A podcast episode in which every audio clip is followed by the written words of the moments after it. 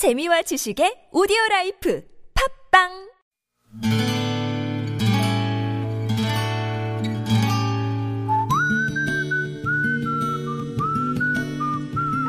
여러분 기억 속에서 여전히 반짝거리는 한 사람. 그 사람과의 추억을 떠올려보는 시간, 당신이라는 참 좋은 사람. 오늘은 서울시 영등포구 대림 일동에 사시는 장승은 씨의 참 좋은 사람을 만나봅니다.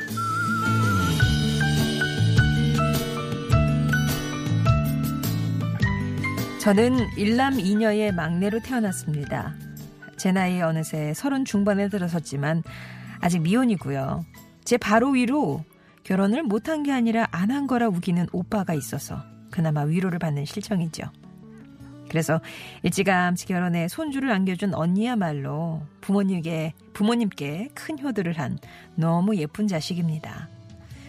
이번 여름 휴가 기간도 짧고 이사하느라 지출도 많았고 해서 부모님 댁에 피서를 다녀왔어요.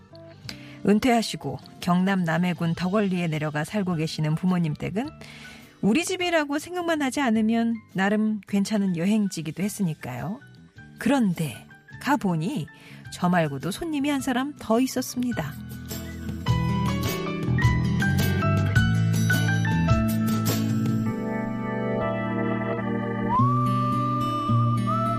그 손님은 바로 부모님의 손녀요, 언니의 딸이자 제 조카였습니다. 언니 말로는 하도 말을 듣지 않아 유배를 보낸 거라는데 자기는 머리가 복잡해서 쉬러 온 거라는 조카.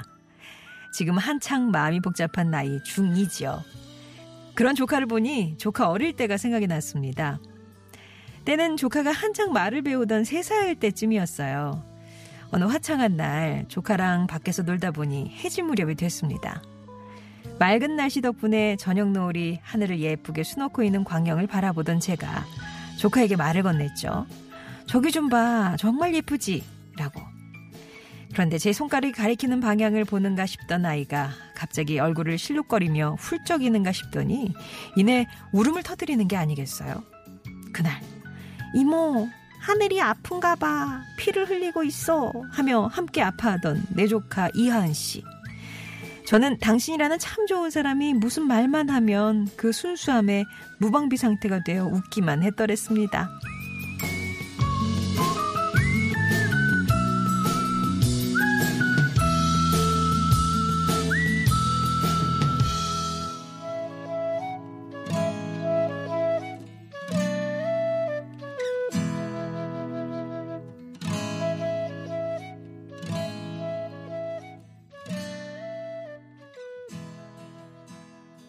모카의 싱 들으셨습니다. 당신이라는 참 좋은 사람 오늘은 서울시 영등포구 대림일동에 사시는 장승은 씨 사연이었습니다.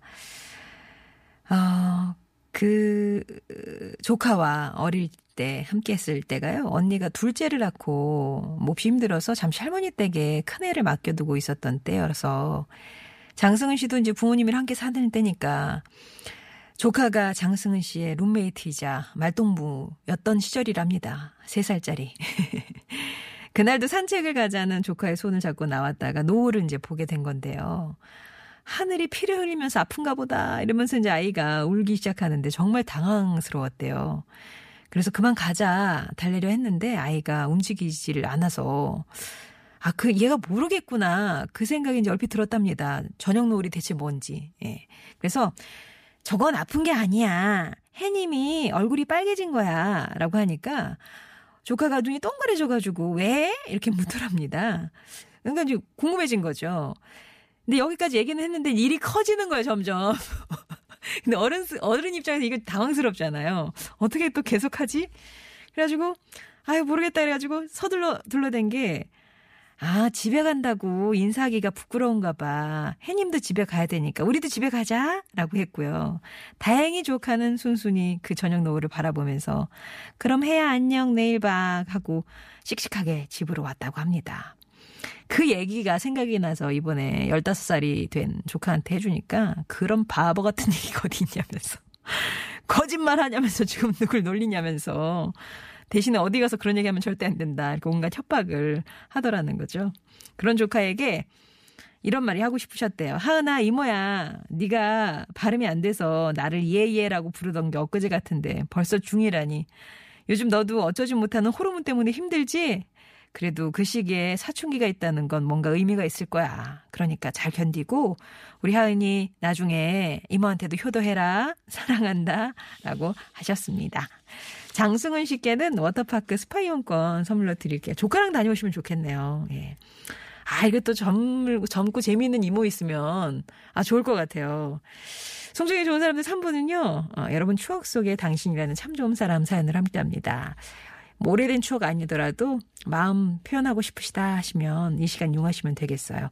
전화 주실 때 당신 참여라고만 보내주시면 저희가 이제 연락을 드리거든요. 그러면 그때 어떤 얘기다 얘기해 주시고 그러면 저희가 듣고 사연을 정리해서 소개합니다.